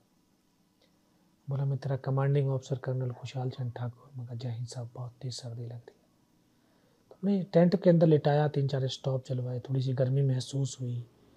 बारूद की वजह से पूरी जबान ऐटने लगी थी, मगर सब थोड़ा सा पानी पिला दो। बोला पानी नहीं मिलेगा। तभी एक डॉक्टर दौड़ करके आया, उसने बोला, नहीं, मैं पानी पिलाता हूँ। ग्लूकोज की बोतल पिलाई थोड़ी सी और एनर्जी महसूस हुई। फिर वो वार्तालाप करने लगे, पूछने लगे, क्या हुआ? कैसे हुआ? तो तमाम घटनाक्रम उनको मैंने वहाँ पे बताया। बताने के बाद बोलते हैं जवान की रिक्वायरमेंट क्या है? मैं सब जवान की रिक्वायरमेंट अमनेशन और फ़ील्ड पट्टी की है। खाने के लिए मगर सब खाने के लिए तो भूख ही नहीं लगती ये पार्ले जी वाला बिस्कुट का पैकेट हाँ एक बड्डे पियर सिर्फ़ बहत्तर घंटे से भी ज़्यादा का समय हो गया था। आधा बिस्कुट का पैकेट खाया था आधा तो बैलेंस था सर भूख ही नहीं लगती। बहत्तर घंटे में सिर्फ़ आधा बिस्किट का पैकेट खाया आपने हम्म। तो तभी जान तो, कहाँ से थी इतना सब करने जान तो अपना आप आ जाती है। आपकी आपके क्या आप ये खाना खाते हैं? खाने से जान आती है? खाने से कभी जान नहीं आती। जान आपको अपनी आंतरिक शक्ति से आती है। और आंतरिक शक्ति एक्टिवेट तब होती है जब सच में किसी काम को के प्रति आपका हंड्रेड परसेंट डेडिकेशन है यानी आप उसको आत्मा से जी रहे होते। दस दिन की भूखी औरत, उसका बच्चा अगर घर में है और आग लग जाए, वो कूद जाएगी उस आग में। दस दिन की भूखी औरत, उसका बच्चा अगर गंभीर बीमारी हो जाए, वो इतनी तेज दौड़ते हुए डॉक्टर के पास चली जाएगी। क्यों? क्योंकि उस चीज़ से उसका लगाव है आत्मिक ऊर्जा उसको ताकत दे रही है। कई बार खान पान के भी बारे में बहुत सारी डिबेटें होती हैं। ये खाना चाहिए वो खाना चाहिए है हम्म। इससे ये चीज़ मिलती है वो चीज़ मिलती है। ये प्रोटीन ये सारा है ठीक है। बट आपको अगर सच में अगर ऊर्जा मिलती है तो वो आपकी आत्मा से मिलती है। आपके उस स्वभाव से मिलती है, आपके उस डेडिकेशन से मिलती है आत्म समर्पण से मिलती है। हम सब कुछ प्राप्त तो करना चाहते हैं, लेकिन अपना समर्पण नहीं करना चाहते। समर्पण करके देखो, आपको सब कुछ मिल जाएगा। सर, आप जब वहाँ पे चले गए, फिर हॉस्पिटल में आपको पता ही नहीं भाई कित, कहाँ गए, फिर आप जब उठे तो कश्मीर हॉस्पिटल में थे श्रीनगर। हम्म। तो उसके बाद सोलह महीने शायद लगे आपको? बिल्कुल वहीं पर जब तीन दिन के बाद हो शायद देखा ऊपर पंखा चल रहा है पता चला बेस हॉस्पिटल श्रीनगर। वहीं पर मुझे पता चला कि उसी रात को दोबारा से हमला हुआ। और टाइगर हिल टॉप के ऊपर बिना कुछ कैजुअलिटी के विजय पताका फहरा दिया। और मुझे भी वहाँ से दिल्ली बेस हॉस्पिटल रेफ़र किया सोलह महीने हॉस्पिटल में रहा। और सोलह महीने के बाद मैं वापस फिर भारतीय सेना में गया और 25 साल पाँच दिन की सेवा करके अभी सेवा निवृत्त हुआ हूँ। लेकिन मेरे जो दायित्व और कर्तव्य हैं, उनसे निवृत्त नहीं और कोई भी इंसान नहीं होता है अपने आप माइंड में सोच लेता अब मेरा सब कुछ हो गया। नहीं। हम सबके कुछ न कुछ दायित्व और कर्तव्य हैं। अपने समाज के प्रति, अपने राष्ट्र के प्रति, मानवता के प्रति हमें उनका निर्वाह करना चाहिए। आपको अब क्या लगता है कि क्या आपका कर्तव्य बचा है अभी? मेरा कर्तव्य तो बहुत बचा है। मेरा कर क्योंकि ये पैंसठ परसेंट इस देश का यूथ है और यूथ देश की ताकत होती है, शक्ति होती है, ऊर्जा होती है। अगर ये शक्ति, ये ऊर्जा, ये ताकत इस राष्ट्र निर्माण में लगे तो राष्ट्र कितना सशक्त, समृद्ध और पावरफुल बनेगा। तो मेरा प्रयास यही है मेरा दायित्व तो यही है कि मैं जगह जगह जाऊँ स्कूल कॉलेज यूनिवर्सिटी एनजीओ कहीं पर भी। वहाँ यूथ के आ, से कनेक्ट हूँ और यूथ को इस राष्ट्र निर्माण में आ, लगाने की चेष्टा उनके अंदर राष्ट्र प्रेम राष्ट्र भक्ति की भावना जागृत करने का मैं प्रयास पिछले 22 साल से कर रहा हूँ। जब तो सेना में था और अभी एक साल हो गया सेना सेवा निवृत्ति के बाद। तो अब और ज़्यादा मुझे मौके मिल रहे हैं ज़्यादा लोगों तक पहुँचने का उनके पास जाने का। तो पहले तो सेना की बंदिशें थी लेकिन अभी कोई बंदिशें नहीं है। और मेरा यही मेरा मुख्य काम है कि जवान नौजवानों को देश के साथ कनेक्ट करें। क्योंकि एक वर्दी पहनने से सैनिक नहीं होता है। सैनिक भाव से होता है भावनाओं से होता है। हम्म। हम किसी भी ऑफ़िस में बैठे किसी सेक्टर में काम कर रहे हैं। अगर हमारे अंदर सैनिक जैसी भावनाएँ हैं तो हम सैनिक ही हैं। क्योंकि सैनिक की भावना कैसी होती है? वो निस्वार्थ भाव से काम करता है। दूसरों के लिए काम करता है देशवासियों के लिए काम करता है और राष्ट्र के लिए काम करता है।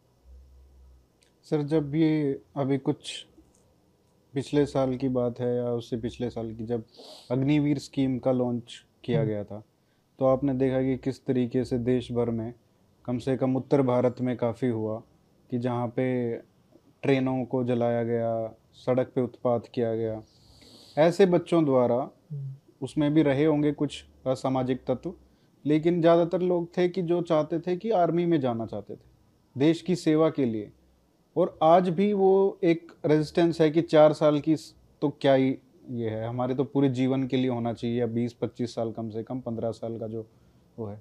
आप इसको कैसे देखते हैं? या अग्निवीर की स्कीम को या ये जो नया चार साल का जो कॉन्सेप्ट आया है या जो रेसिस्टेंस आपने देखा कैसा हम्म। लगा आपको? कि जो आपने कहा ना भाव वो आर्मी में जाने के बाद शायद एक आर्मी भी ट्रेनिंग होती है वो वहाँ पे भी आता है। लेकिन ये भाव यहाँ पे बिल्कुल मिसिंग था। नहीं एक चीज़ होती है कि क्योंकि जो यूथ है मैं बता रहा हूँ ना वो एक ऐसी अवस्था से गुजर रहा होता है। है ना ये अठारह से बाईस साल के जो लड़के हैं उनमें हार्मोन्स चेंज होते हैं। हम्म। उनमें आवेग होता है आवेश होता है है ना? जोश होता है लेकिन होश की कहीं ना कहीं कमी होती है।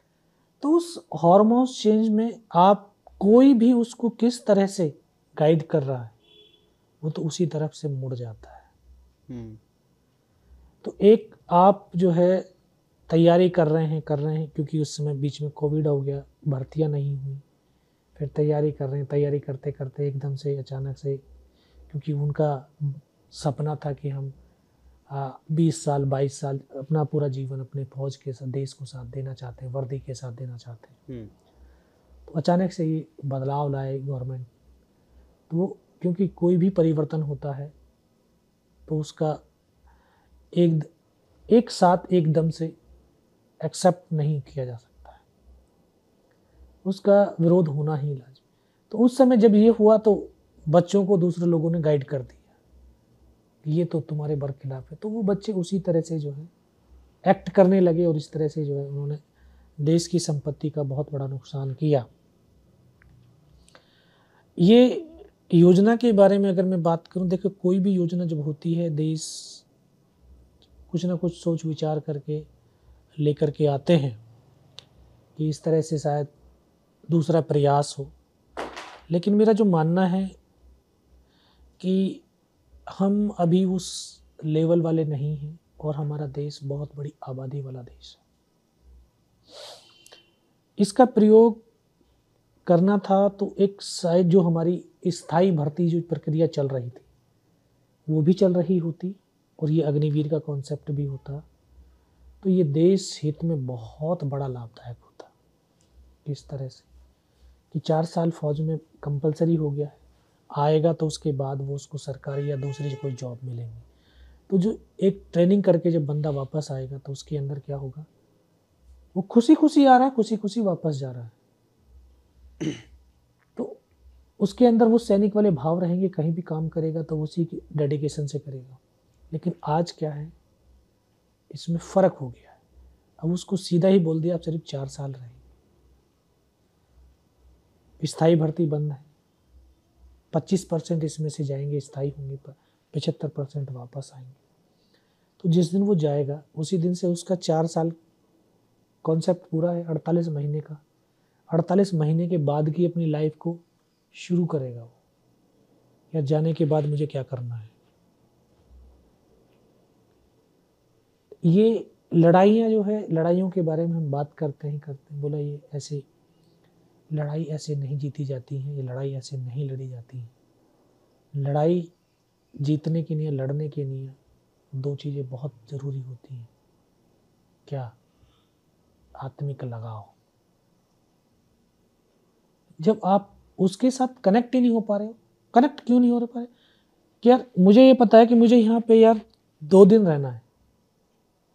और दो दिन रह करके मैं इस घर को जो है ना अपना सब कुछ दे दूँ, नहीं दे पाऊँगा। जबकि पता मेरा घर है ही नहीं। नाम नमक और निशान। तीन मंत्र होते हैं युद्ध के। नाम किसका है? यूनिट का नाम, जिसके साथ में आप जो है ना जीवन में। अभी मैं जब तक मैं मरूँगा, मेरे साथ में मेरे, मेरी यूनिट और रेजिमेंट का नाम जुड़ा हुआ है। रात को कोई सपने में भी अट्ठारह ग्रेनेडर की बात करेगा तो मेरे कान खड़े हो जाएँगे। है ना? वो मेरे रूह में समाहित हो गया है। उस यूनिट की तरफ़ अगर कोई बात करेगा तो खून खोल उठेगा। क्योंकि वो मेरा घर है। तो वहाँ जब मेरा अपनापन आत्मिक लगाव वाली भावना इन चार साल में उसको नहीं आ सकती। तो यहाँ कहीं ना कहीं हमने सोचने पर जो है विफल हुए हैं। शायद हो सकता है सरकार आगे सोचे और इनको परमानेंट करने पर हम्म। का सोचे। सर ये बताइए जैसे बहुत सारी बात होती है बाहर के देशों में आ, अमेरिका में और वेस्ट में खासकर ये होता है कि पीटीएसडी का एक कॉन्सेप्ट है पोस्ट ट्रोमेटिक स्ट्रेस डिसऑर्डर कि जब वॉर से जब सैनिक वापस आते हैं तो उनको वो फ्लैशबैक्स होते रहते हैं तो उससे मानसिक संतुलन और हम्म, हम्म। तरह तरह की दिक्कतें आती हैं तो क्या आपको ऐसा कुछ लगा या अध्यात्म का जो कनेक्ट हुआ उसने आपको उस तरीके से उस उस सबसे बचा लिया। बिल्कुल आ, ये पीटीएसडी होता है। आ, इससे बचने का बस एक ही तरीका है कि आप आध्यात्म से जुड़ो। तो जो आप करके आए क्योंकि हमें मालूम है कि जो है लड़ाई के क्षेत्र में मर तो एक इंसान ही रहा है। चाहे वो दुश्मन हो चाहे अपने बंदे। हम अगर जब उस आध्यात्म में जाकर के हम देखते हैं कि यार पूरी धरती एक है, और वास्तव में एक है, उस धरती के उस ज़मीन पर रहने वाले व्यक्तियों का भाव उस ज़मीन से किस प्रकार का है, वो वहाँ की संस्कृति, वहाँ का जो है, जो कल्चर है, वहाँ के जो रीति रिवाज हैं, उनके ऊपर डिपेंड करता है। यही जब अखंड भारत की बात करते हैं है ना? हम्म। पाकिस्तान अफ़गानिस्तान बांग्लादेश ये तमाम हमारा ही तो है। अखंड भारत ही है। लेकिन अब पाकिस्तान उसमें से अलग है हिंदुस्तान ये अफ़गानिस्तान अलग है बांग्लादेश अलग है। जो ये अब ये देश का जो ज़मीन है इसी में इस ज़मीन में रहने वाले लोगों की एक ज़मीन के साथ में एक आत्मीयता जुड़ी है। इसलिए इसको भारत माँ बोलते हैं। माँ जैसे भाव अपनी इस मिट्टी से रखते हैं। नदियों को पूजते हैं आ, हम पत्थरों को पूजते हैं। मंदिर में जो है पत्थर ही है। हा? ऐसा तो है नहीं सजीव बैठे हुए हैं। लेकिन हमें उन पत्थरों में भी सजीवता दिखती है। नदियों को हम माँ गंगे कह रहे हैं ना? माँ के माँ का दर्जा दे रहे क्योंकि जो हिंदुस्तान की सनातन संस्कृति है बहुत विराट है वो। यही एक हिंदुस्तान की सनातन संस्कृति है जो सीधे सीधे नेचर से जुड़ी है प्रकृति से जुड़ी है, है? क्योंकि हमारे यहाँ पे क्या है कि परिवारवाद की प्रथाएँ हैं। परिवार वाला कॉन्सेप्ट है। बाहर में नहीं है। हम्म। बाहर अब अभी आप अमेरिका की बात कर रहे थे अठारह साल का बच्चा होने के बाद घर से बाहर निकाल दिया जाता है। हमारे यहाँ निकालते हैं क्या बच्चे को?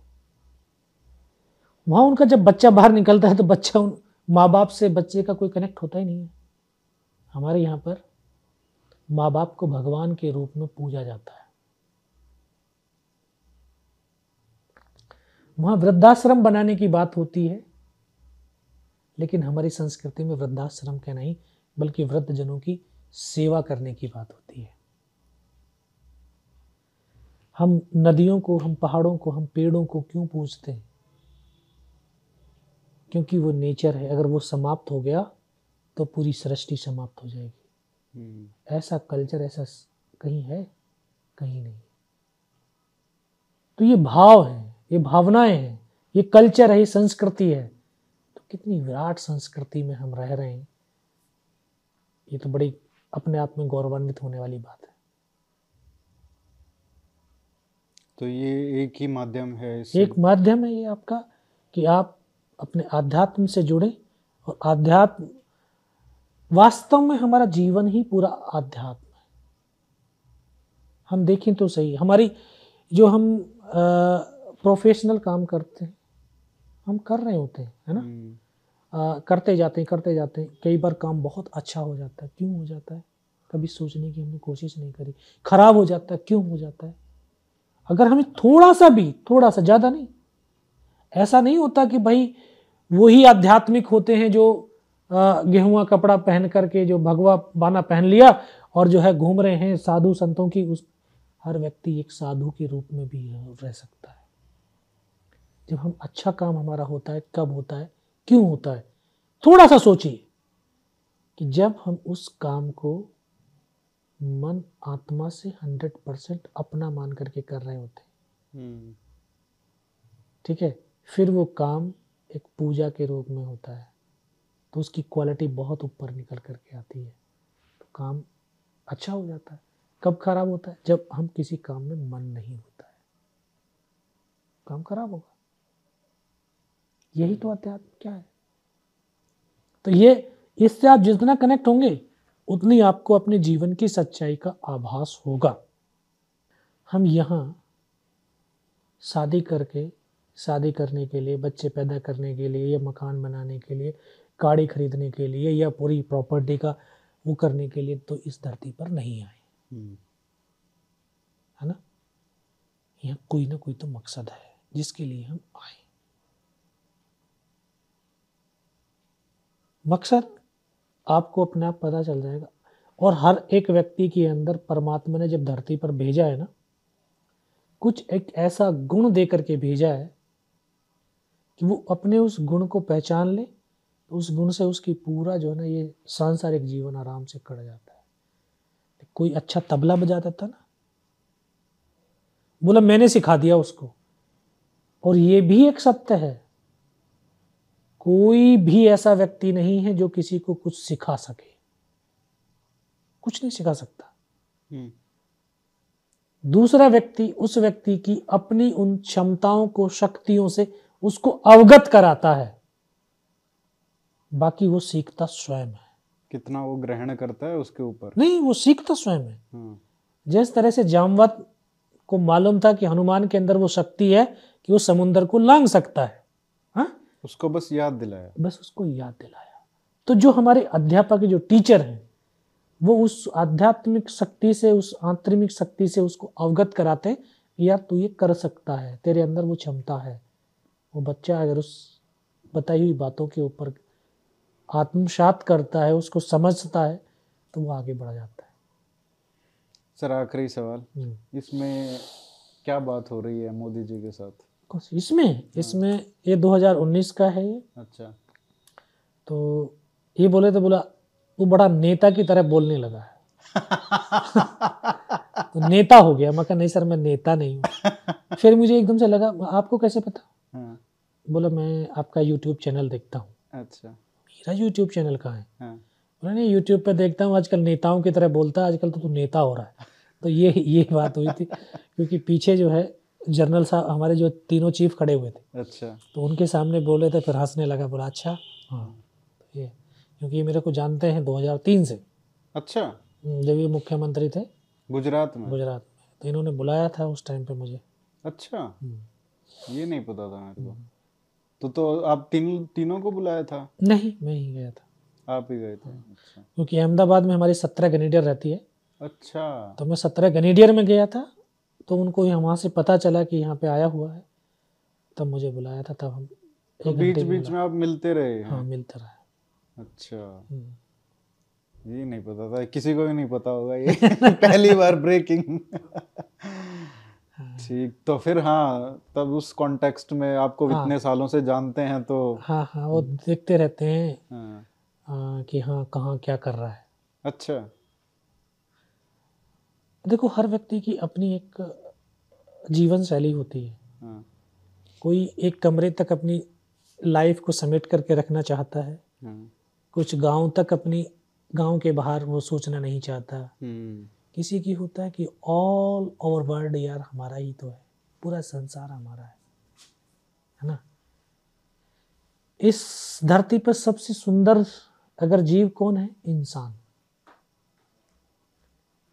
लेकिन सबसे राक्षस प्रवृत्ति वाला भी इंसान ही है। धरती को देखो, यहाँ से लेकर के अमेरिका तक एक ही जैसी धरती है है ना? लेकिन अलग अलग अलग अलग अलग अलग जो है बंटवारे कर दिए हैं।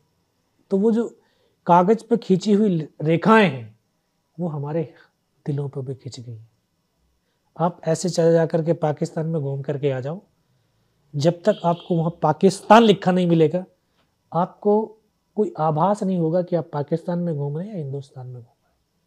लेकिन अगर आपको वहाँ पाकिस्तान लिखा हुआ मिल गया, पाकिस्तान की सीमा, आपके पैर जो है कांपने लगेंगे। या पता नहीं क्या हो जाएगा। क्योंकि लोगों ने इतना प्रचार प्रसार इतनी सब कुछ बातें हुई कि हमारे मनों के अंदर लोगों के प्रति नफरत पैदा होगी और एक डर पैदा हो गया। काम भी ऐसे किए हैं।